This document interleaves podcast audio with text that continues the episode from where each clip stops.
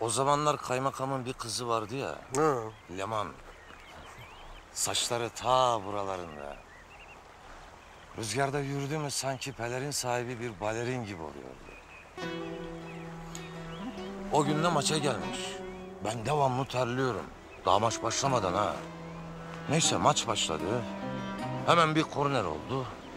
Korneri bizim Rıfat atmıştı. Bir yükseldim topa ikinci dakikada köşeye taktım topu. Alkış, kıyamet. Bir döndüm bizim Leman ayağa kalkmış alkışlıyor.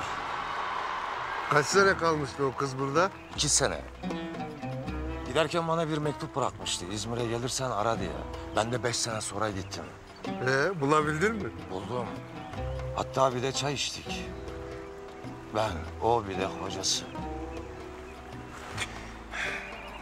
O ara gol yemişiz haberimiz yok anlayacağım.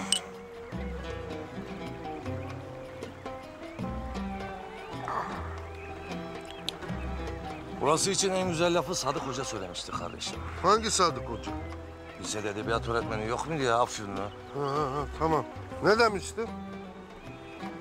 Hayal kırıklığının başkenti demişti.